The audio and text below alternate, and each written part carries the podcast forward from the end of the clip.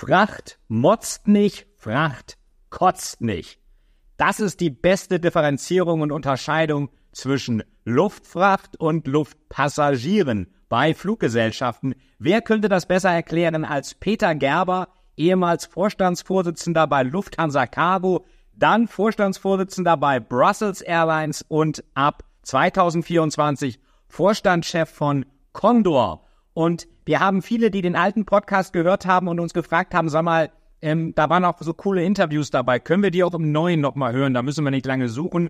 Klar, könnt ihr. Deswegen hier nochmal ein äh, Griff in die Klassikerkiste und hier das Interview mit einem der größten Luftfahrtexperten der Welt, Peter Gerber. Und wir starten jetzt. Bitte anschnallen und Tische nach vorne klappen. Entweder du erzählst eine gute Story über dich oder andere erzählen eine schlechte Story über dich. Im Privatleben, an der Bar oder im Urlaub erzählen wir uns ständig Geschichten. Im Business aber, wo es um richtig viel Geld geht, machen wir es nicht. Die Folge? Unklare Positionierung, ständige Preisverhandlungen und die Schwierigkeit, neue Talente für das Unternehmen zu begeistern. Professor Dr. Veit Etzold, der Host dieses Podcasts, kombiniert wie kein anderer die Best Practices von packenden Thrillern und Hollywood-Spannung mit den Herausforderungen von Deutschlands Wirtschaftselite. Deine Heldenreise zu deinen Zielen startet jetzt. Herzlich willkommen im Story Selling Podcast. Heute geht es um die Luftfahrt. Es gibt wohl wenig Branchen, die emotional so stark aufgeladen sind. Der Traum vom Fliegen, fremde Länder zu sehen. Und jeder kennt die Lufthansa, einen riesigen deutschen Luftfahrtkonzern. Aber die Lufthansa transportiert nicht nur Passagiere, sondern auch Fracht. Fracht, Cargo. Lufthansa Cargo ist mit knapp drei Milliarden Euro der größte Cargo-Anbieter in der Luftfracht weltweit, hat über viereinhalbtausend Mitarbeiter, drei Milliarden, fast drei Milliarden Umsatz. Und heute haben wir hier den Vorstandsvorsitzenden von Lufthansa Cargo. Ich freue mich sehr darüber. Hier ist Peter Gerber. Was war denn die ungewöhnlichste Fracht, die ihr mal transportiert hattet, wenn ihr das so sagen dürft? Ach, da haben wir vieles. Also ich glaube, das Ungewöhnlichste war weiterhin äh, ein Wal, den wir im Bassin, im Wasser äh, transportiert haben. Also das halte ich schon für sehr, sehr ungewöhnlich. Das heißt, der Wal lebte auch noch, nehme ich an. Absolut, er lebte, jawohl. Und passt denn so ein Wal in ein Flugzeug Belly rein? Das ist ja eigentlich so, dass oben die Passagiere unten ist der Belly, wo dann ähm, Gepäck und äh, oder Fracht. Genau, also in dem, der war natürlich in einem sogenannten Maindeck-Frachter, also in einem Flugzeug, wo oben keine Sitze, sondern äh, Raum für Frachtkapazitäten da ist und da hat er gut reingepasst, ja. Ah, Muss ja. man natürlich ein bisschen umbauen, weil so Folie in die Wasser äh, geht und das Wasser äh, darf sich ja auch nicht verschieben beim Starten und Landen im Trim. Also das war schon eine Herausforderung, aber die Jungs haben das geschafft.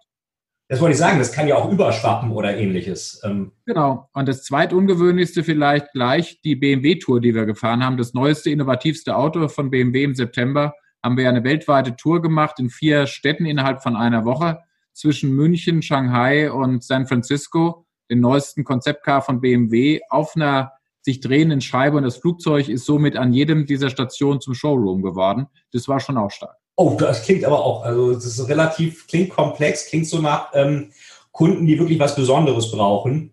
Ähm, Absolut. Und äh, am Ende eben auch explizite Wünsche haben, die man dann in dieser Weise eben, die auch wahrscheinlich nur ihr erfüllen könnt und eben nicht irgendjemand äh, da hat deutsche Ingenieurskunst zusammengepasst, BMW und ja. Lufthansa. Also wir haben uns da äh, gegenseitig, äh, glaube ich, das ermöglicht und am Ende waren auch wirklich alle zufrieden. Es war ein tolles Erlebnis. Okay, interessant. Also das sind natürlich zwei sehr ungewöhnliche Cases. Peter, du warst ja auch oder bist ja auch extrem guter Schachspieler. Ähm, du hast ja, ja mal auf Bundesliga-Ebene fast gespielt, ähm, spielst immer noch ein bisschen. Ähm, vielleicht mal einfach gefragt, äh, was kann man Schach mit Business vergleichen? Kann man da Parallelen ziehen? Wir kennen das ja alles, wenn neue Strategien durchgeführt werden, sieht man immer bei Teamwork zwei Hände, die sich anfassen und Boliden und eine Schachfigur für Strategie. Ähm, kann man diesen Vergleich so herstellen? Ich meine, wenn es einer wissen muss, dann bist es ja du eigentlich. Naja, es gibt, äh, es gibt schon, ähm, gibt schon Elemente, äh, die sich ähnlich sind. Also auch beim Schach äh, gibt es äh, die beiden Felder Strategie und Taktik und äh, die sind auch sauber voneinander zu unterscheiden. Also Strategie, Langfrist Pläne, was man in einer Stellung anfängt, äh, wie man sich äh, bemüht zu gewinnen und die Taktik, also was geht in der konkreten Stellung, was kann ich als nächsten Zug machen, wie bringt mir das vielleicht Vorteil oder wie kann ich Nachteile vermeiden. Und tatsächlich fragt man sich auch immer wieder, äh, was ist der mögliche nächste Zug meines Gegners, also des anderen Stakeholders an diesem Spiel, wenn man so will. Und von daher gesehen sind da schon relativ viele Parallelen bis hin dazu, dass man am Ende eben sehr diszipliniert denken und analysieren muss, wenn man Erfolg haben will. Das ist eigentlich auch so ein bisschen die Bewegung des Wettbewerbers vorweg ahnen, weil man sagt ja so schön, Strategie, ich will ein Ziel erreichen und das muss ich eben gegen einen Wettbewerber tun, der genau das verhindern will, dass ich das schaffe. Genau, also das hat genau, das äh, ist so. Also da geht es dann um konkrete Berechnungen. Schach hat aber auch viel, weil es eben mit so vielen Möglichkeiten verbunden ist, natürlich auch viel äh, mit Emotionen und Gefühl zu tun. Also man muss eine gewisse Einschätzung haben für Dinge, die man nicht final berechnen kann. Und auch das hat ja Parallelen zum Geschäft, denn Dinge, die man nicht ganz zu Ende analysieren kann, wegen der üblichen Ungewissheit, die es nun mal grundsätzlich in dieser Welt gibt, kommt es auch darauf an, dass man einfach ein gutes Judiz hat für viele Fälle und natürlich auch mal bereit ist, ein Wagnis einzugehen. Wagnis eben auch, weil nicht alle Daten vorliegen, weil man einfach teilweise einfach auch entscheiden muss. Genau. Ich glaube, Machiavelli sagte das so schön. Am Ende entscheidet doch eine Person und die entscheidet mit Ja oder Nein. ja, also wenn er, wenn Niccolo Machiavelli das gesagt hat, hat er recht gehabt, wie so häufig. ja, und, äh, oft sind alle Daten nicht da. Also eine gewisse, man sagt ja immer so Bauchgefühl, aber eine gewisse Intuition ist wahrscheinlich auch erforderlich, ähm, um Dinge einfach richtig abschätzen zu können. Ganz genau. Mit, mit dem Risiko, was damit verbunden ist. Weil am Ende, wer den Kopf hinhält, das bist dann, ist dann der CEO, das bist dann du, das ist dann der Top-Manager. Ja, aber klar, das ist, das ist selbstverständlich. Also Verantwortung äh, äh, geht, äh, lässt sich nicht delegieren und wer Entscheidungen treffen will, äh, der muss auch die Verantwortung dafür übernehmen. Das ist ein bisschen wie bei Game of Thrones. He who carries the sentence should wield the sword. Aber das klingt ein bisschen martialischer vielleicht. Ich glaube, da geht es bei euch dann gesittet dazu. Äh, du bist ja eigentlich auch in etwas ähm, äh, bunter Hund, kann man sagen. Du hast ja mal Jura studiert, äh, warst auch als Journalist tätig und jetzt bist du Top-Manager, was ja ein toller Werdegang ist. Ähm, war das bei dir immer so geplant, genau in diese Richtung zu gehen? Das war purer Zufall, Veit, wenn ich ganz ehrlich bin. Äh, ich habe ganz normal Jura studiert, auch meinen Referendardienst gemacht, wie das so üblich ist. Und als ich dann zu Ende war, war ich in der glücklichen Lage, alle Möglichkeiten äh, zu haben. So damals, kurz nach der Wiedervereinigungszeit, gab es jede Möglichkeit für Juristen irgendwo einzusteigen. Äh, und anstatt aber einen der klassischen äh, ähm, Berufszweige zu ergreifen, rief mich eines Tages ein Freund an und jetzt kommt's, mit dem ich zusammen Schach spielte in der Mannschaft. Wir Gießen in der zweiten Bundesliga und er schwärmte mir vor von Lufthansa, wo er war und wo man auch gemeinsam mit der Betriebsmannschaft Schach spielen könnte. Und glaubst du oder nicht, auf die Weise habe ich mich bei Lufthansa beworben, weil es da eine freie Stelle gab. Und so bin ich dann am Ende tatsächlich äh, bei Lufthansa gelandet. Das war nie geplant, äh, nie vorher so äh, vorausgesagt. Und dann ähm, bin ich äh, dort geblieben, weil das ein unheimlich spannendes Unternehmen, nicht nur mit vielen Möglichkeiten, sondern auch mit tollen Menschen war und ist. Und so hat sich dann alle paar Jahre was Neues ergeben und am Ende, ja, ist es das geworden, was es jetzt ist. Und ja auch mit sehr großem Erfolg. Ihr hattet ja euer zweiterfolgreichstes Cargo-Jahr überhaupt jetzt gerade. Das ist richtig, ja. Das war ja eine, eine tolle Erfolgsgeschichte. Du kommst aus Gießen. Oder hast genau. Hier, kommst aus Gießen. Ähm, würdest du sagen, Gießen hat so ein bisschen den, den Blick über den Tellerrand ermöglicht? Ich frage deswegen, weil mein Bruder hat mal Theaterwissenschaften da studiert.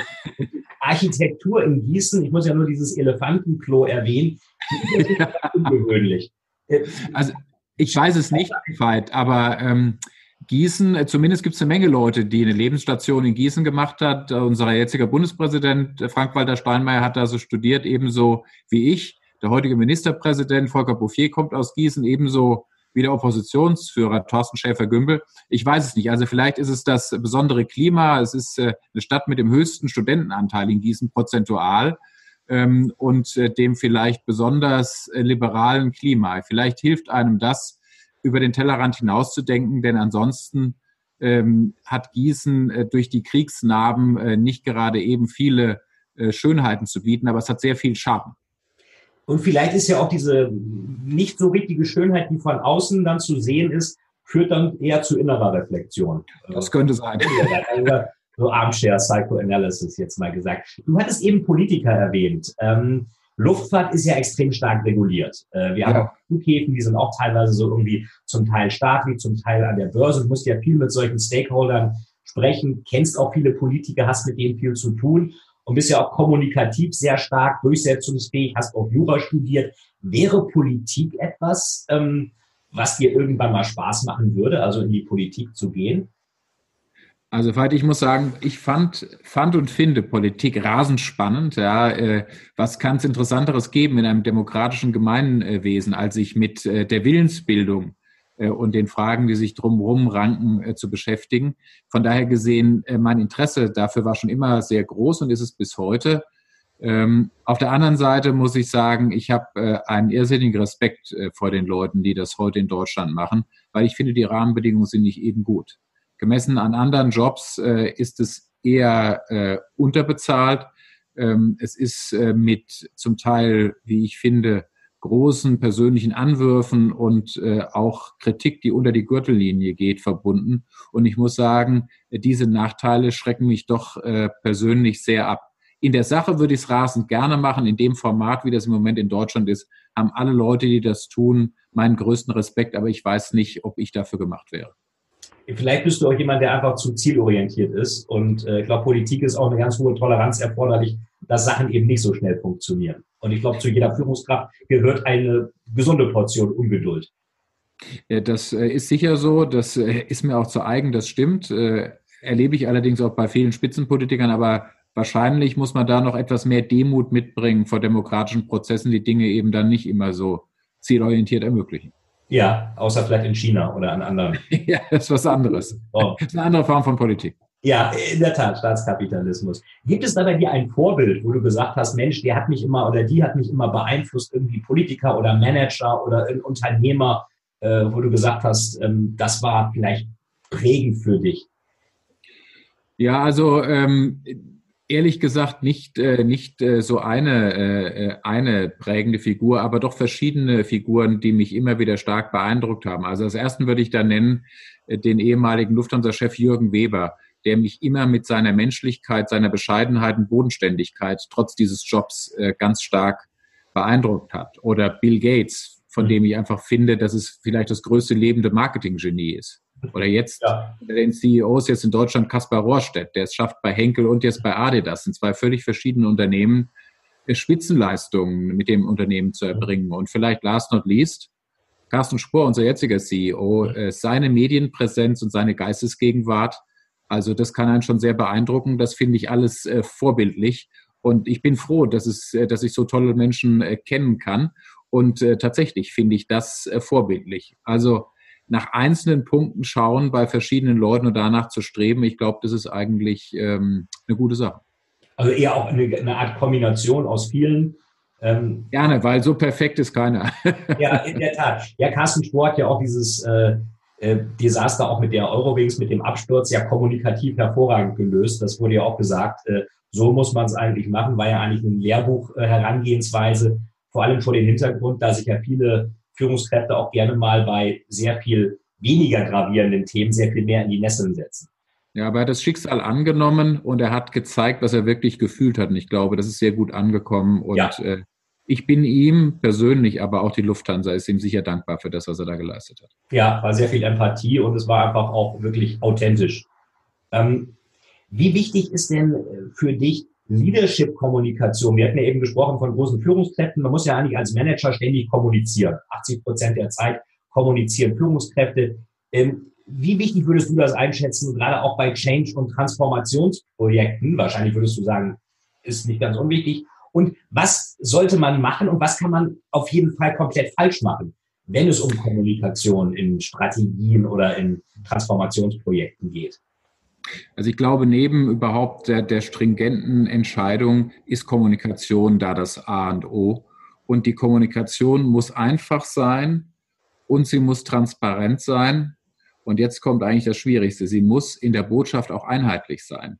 Aber das ist eben ein großes Problem, weil man ja in der Regel eine heterogene Mitarbeiterschaft hat, auch äh, die Stakeholder innen und außen äh, zum Teil völlig verschiedene Sachen erwarten. Das heißt also dort auf der einen Seite zielgruppenspezifisch zu kommunizieren, aber mit einer einheitlichen Botschaft. Das ist, glaube ich, wirklich die ganz äh, hohe Kunst. Und nur wenn das gelingt, dann ist man mit so einer Transformation auch uneingeschränkt erfolgreich. Sonst zeigen sich dann an der einen oder anderen Stelle Schwächen. Aber das ist eine Daueraufgabe und ich glaube, die Aufgabe ist auch immer schwieriger geworden, weil äh, das, was früher noch ein Stück getrennt möglich war oder auch äh, in Zeitabläufen, die einem noch äh, Gelegenheit zum Nachdenken gegeben haben, das passiert heute alles gleichzeitig, global ähm, und sofort. Das heißt also sofortiges Umschalten zwischen verschiedenen Stakeholdergruppen, sofortiges Umschalten in andere äh, Anforderungen, die sich stellen und trotzdem äh, eine Einheitlichkeit, weil sofort jeder vergleichen kann, was man hier und was man dort gesagt hat. Ich glaube, das ist wirklich eine ganz, ganz große und inzwischen äh, deutlich verstärkte Anforderung an Top-Manager und das können nur die Besten.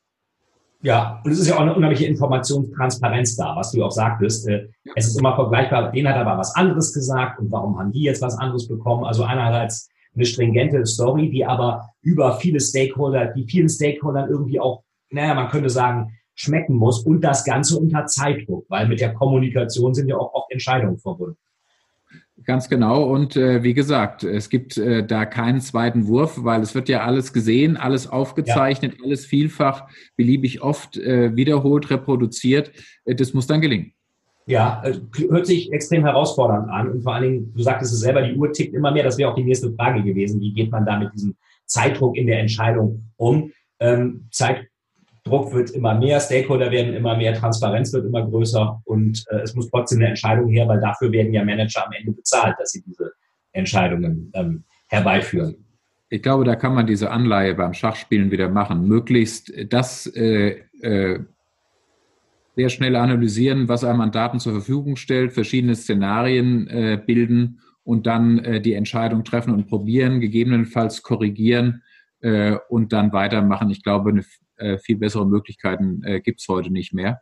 Und ähm, was natürlich dazugehört, ist, wenn möglich, das beste Team. Denn immer dann, wenn man unter Ungewissheit, unter Zeitdruck entscheiden muss, dann geht es am besten, wenn man die beste Mannschaft um sich herum hat. Von daher gesehen, ähm, ganz schnelle Analyse, ganz schnelle Entscheidungen, schnelle Korrektur und es geht am besten mit den besten Leuten um einen rum die du ja hervorragend auch um dich scharen kannst. Äh, du hattest ja mal gesagt, man erkennt äh, die Kompetenz einer Führungskraft an der Karriere, die die Leute machen, die mal für ihn gearbeitet haben oder für sie? Also dazu, dazu stehe ich zumindest, ich halte das für besonders wichtig, weil das ist eigentlich das, wofür wir wirklich da sind, für was wir bezahlt werden. Und das gelingt einem vielleicht mal besser und mal schlechter, aber ich strebe jedenfalls danach.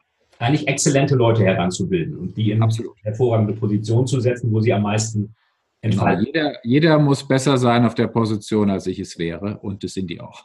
okay, das heißt, eigentlich ist es, äh, man muss, man nimmt die Leute, von denen man glaubt, sie könnten einen irgendwann übertreffen.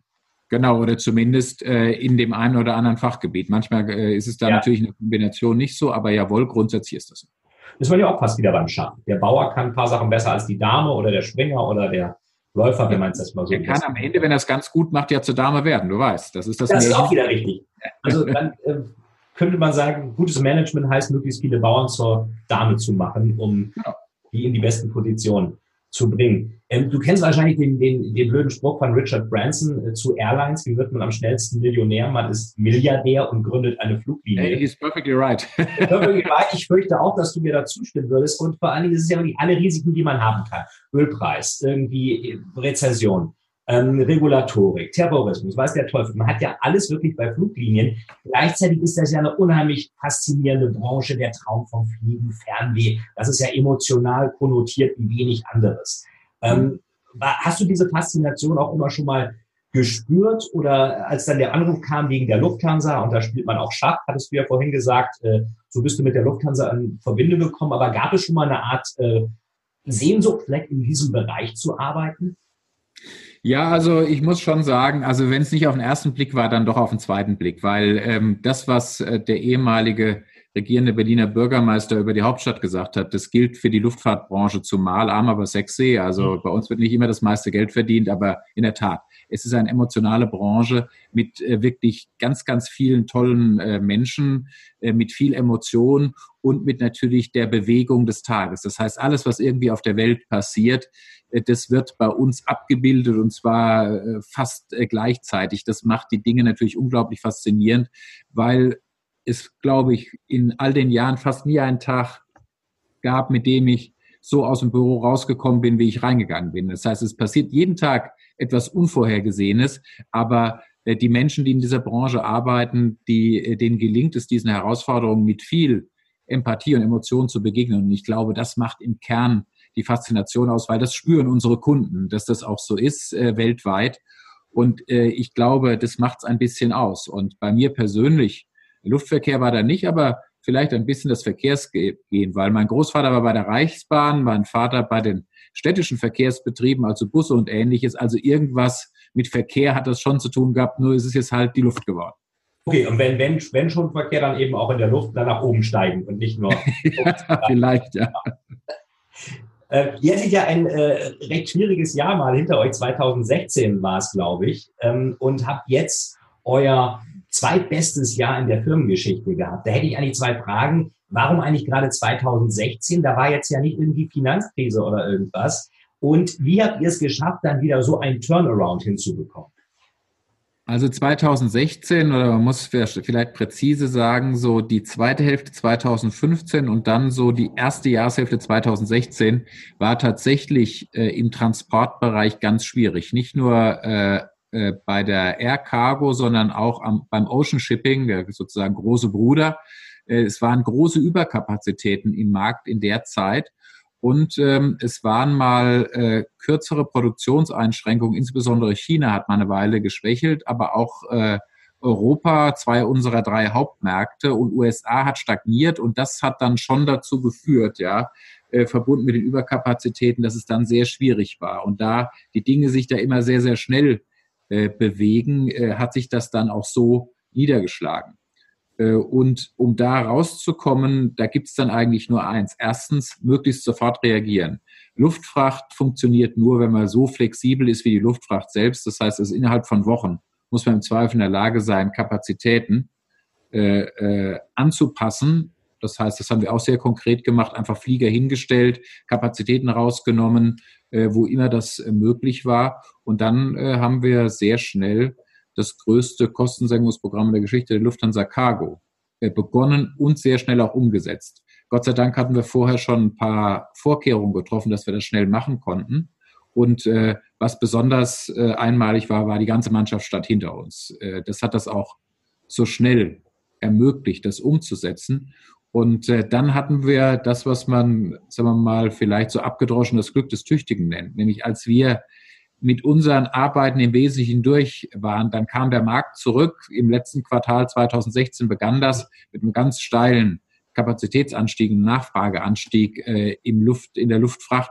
Und dann waren wir natürlich entsprechend gut aufgestellt, äh, frisch Kosten gesenkt, äh, mit äh, äh, effizienteren Strukturen und dann konnten wir da natürlich direkt anknüpfen. Das heißt, auf der einen Seite hatten wir unsere Hausaufgaben gemacht, auf der anderen Seite hat der Markt geholfen und so kommen dann brillante Ergebnisse zustande was wahrscheinlich auch daran liegt, dass ihr auch ein super Team seid. Ich habe euch ja auch mal kennengelernt. Das ist ja wirklich so ein eigener Team Spirit bei Lufthansa Cargo. Auch so Work Hard, Play Hard, das ist ja bei euch kein, äh, kein Statement, was irgendwo an der Tür hängt. Das wird auch gelebt. Äh, ihr könnt beides hervorragend. Ähm, ihr seid eine super eingeschworene Truppe. Ähm, wie ist das denn dann möglich, Teil, eigentlich ein Tochterunternehmen von einem DAX-Konzern zu sein? Ihr seid ja einerseits, ihr habt so einen ganz speziellen Team Spirit, müsst aber trotzdem sagen, ihr seid ja Teil eines, äh, eines großen Ganzen. Denn ist das manchmal schwierig, da den Spagat zu finden?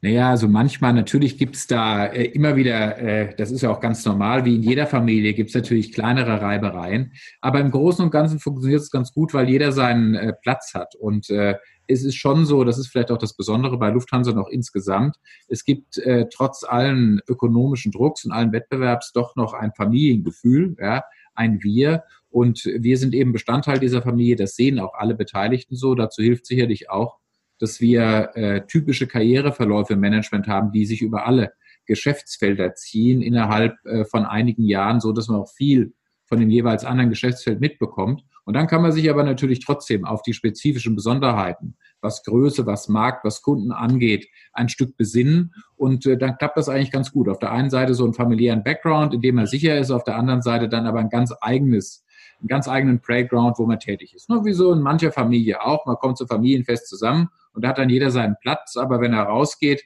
dann an seine Arbeit, dann ist er auf sich gestellt. So ist es bei uns auch ein bisschen. Okay, also schon Teil einer großen Familie, aber trotzdem, ihr wisst auch, wer ihr seid und, und was ihr wollt. Genau, weil unser Geschäft auch ganz anders ja. funktioniert. Deswegen ja. ist es nötig. Ja. Jetzt seid ihr ja ein klassisches äh, B2B-Unternehmen, könnte man sagen, aber es gibt ja auch Bestrebungen Richtung B2C, also Business to Consumer zu gehen. Wir hatten uns, glaube ich, schon mal darüber unterhalten, da sagtest du auch so schön, ähm, es gibt eigentlich keinen Unterschied mehr richtig zwischen B2B und B2C, weil der Kunde, der mit Amazon, Smartphones, was auch immer, Just-in-Time-Delivery und Netflix domestiziert ist, der sieht dann teilweise nicht ein, warum er dann im B2B-Bereich, ähm, wo er ja auch unterwegs ist, dann 1000 Zollformulare unterschreiben muss. Da geht dann wieder alles per Fax und papierhaft. Ähm, würdest du da zustimmen? Ist das ein Problem, dass wir eigentlich eine Domestizierung im B2C-Bereich haben, die den B2B-Bereich eigentlich stark unter Druck setzt? Äh, ich glaube, in Teilen äh, ist es ganz, äh, ganz richtig, was du sagst, Veit. Das ist tatsächlich so. Die Menschen, glaube ich, orientieren sich immer an dem, was am besten empfunden wird und was am einfachsten ist. Und sowas wie Amazon One-Click, das ist natürlich ein Benchmark in jede Richtung. Das geht vielleicht auch in unserem Geschäft nicht ganz so einfach. Du hast einige der Hürden von Zoll bis einige rechtliche Regularien erwähnt, aber wir müssen uns in diese Richtung orientieren. Und klar ist auch, dass die Grenzen immer mehr verschwimmen. Äh, in einer Zeit, wo Digitalisierung eine immer größere Rolle spielt, äh, werden auch diese klassischen Rollen immer mehr aufgeweicht.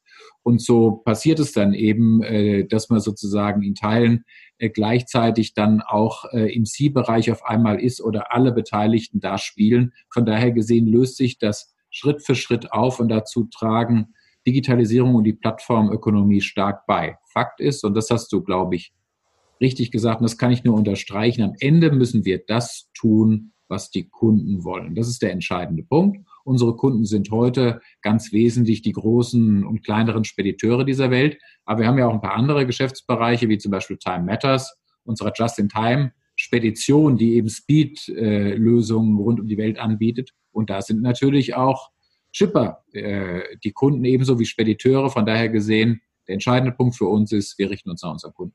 Jedenfalls versuchen. Was ja meistens disruptive Innovationen auch immer machen. Die schauen, wo ist ein Kundenbedürfnis und wie kann ich es besser ähm, lösen als der, als der Wettbewerb, jenseits von irgendwelchen Silo-Denken und ähnlich.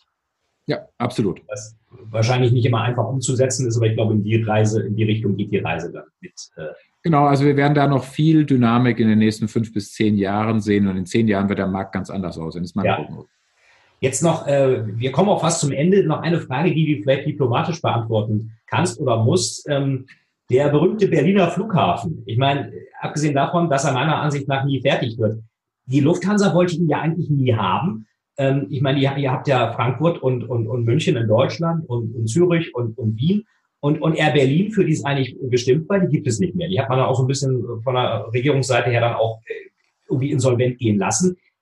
Für wen würdest du denn sagen, ist dieser Flughafen eigentlich noch gedacht, wenn er denn mal fertig werden sollte?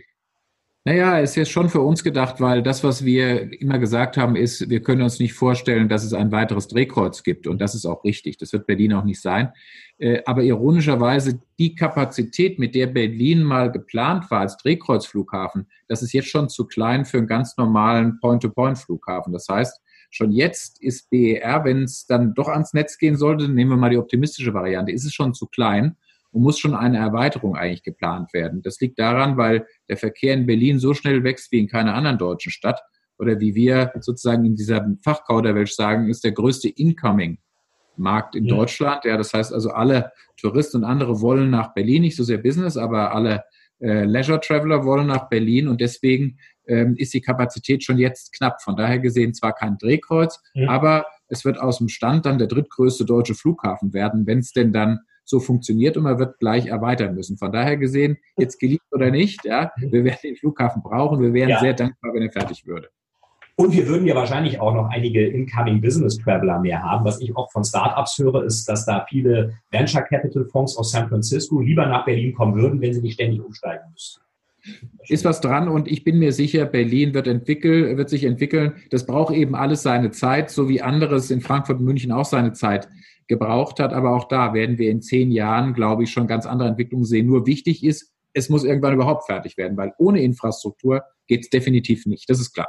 Ja, das, äh, das würde ich auch komplett, äh, kann man glaube ich so unterschreiben. Ähm, wir hatten ja über Schach schon geredet, das ist ein Interesse von dir, was mir auch mal auffällt, dass du ähm, extrem belesen bist, sowohl was Sachbücher angeht, als auch was Belletristik, Thriller und dergleichen angeht. Wir sprechen da ja öfter mal über irgendwelche amerikanischen Bücher und ähnliches. Ähm, ist das etwas, um dich auch mal in andere Welten einzubringen und zu sehen, okay, wie, wir hatten ja vorhin vom Standpunkt gesprochen.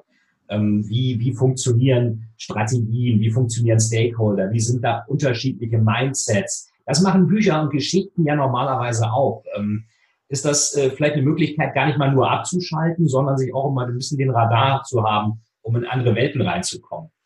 Ja, tatsächlich. Also ich liebe Bücher und ich liebe Lesen. Das stimmt, hast du absolut recht. Wir teilen das übrigens. Äh, ist ja keine Schmeichelei. Du weißt ja, ich lese auch deine Bücher sehr gerne und äh, habe praktisch alles äh, gelesen. Bin also ein großer Fan auch da von spannender Literatur, aber ich lese sie tatsächlich quer durch die äh, Bank, weil ich glaube, es ist tatsächlich die beste Möglichkeit, sich äh, die geistige Potenz anderer Menschen äh, zuzuführen. Und das finde ich ja. fantastisch. Ja, es regt die Fantasie an. Man lernt das, was andere Menschen schon äh, gedacht haben. Und ich glaube, also es gibt wenig, was so faszinierend ist. Von daher gesehen, jawohl, ich lese so sehr viel und tue das vor allem im Urlaub ja, mit äh, großen Stößen von Büchern. Meine Frau schüttelt den Kopf, aber äh, sie lässt mich, Gott sei Dank.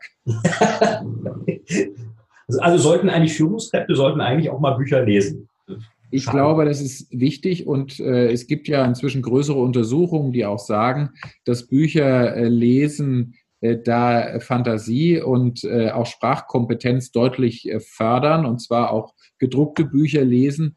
Und das sind sehr umfassende Untersuchungen, Reihenuntersuchungen zu dem Thema. Und ich glaube, schlicht, die haben recht. Es ist nicht so sehr nur eine Neigungsfrage, sondern ich glaube tatsächlich, jeder sollte das tun, weil es ist ein Unterschied, seine eigene Fantasie zu beschäftigen, als äh, nur ähm, äh, in die modernen Medien zu schauen. Klar, Game of Thrones und andere Dinge, Netflix, äh, die das alles anbieten, sind auch klasse, aber zwischendrin äh, sozusagen die eigene Fantasie zu beschäftigen, ich glaube, das ist auch sehr wichtig. Man, man ist auch ein bisschen mitbeteiligt daran, die Geschichte selber auch zu entwickeln. Die Absolut. Beim nächsten größer. Und Game of Thrones, genau, man gestaltet es aus. So ist es. Genau, man kann Game of Thrones ja auch lesen. Gibt es ja auch. Äh, Gab es sogar lange vorher.